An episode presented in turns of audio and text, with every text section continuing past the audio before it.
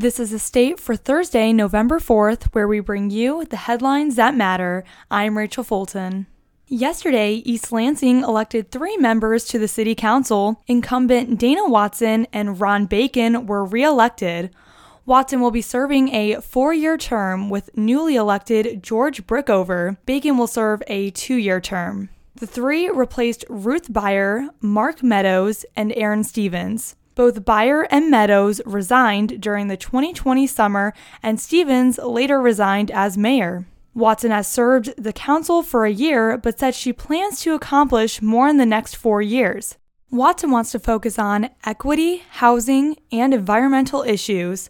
Brookover said he aims to improve the effectiveness of the city government, while Bacon is aiming to improve the city infrastructure, such as the public library and housing. The members of the City Council will elect the mayor and mayor pro tem. MSU held its first fall break last week. During the break, students had no classes on Monday and Tuesday to kick off the week of October 24th. In a survey conducted by the state news, a majority of the students said last week's fall break was beneficial to them.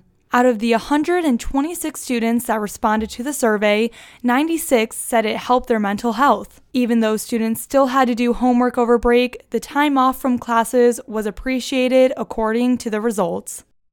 After seven years of performing, the band Mover Shaker announced back in January that they are taking a hiatus.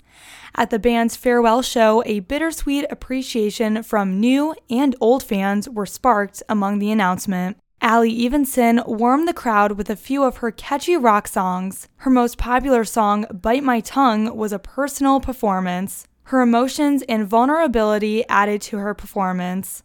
The next performance was by Nice, a pop punk band with a lot of energetic personality. The band has gotten the crowd moving by doing their first crowd surf of the night.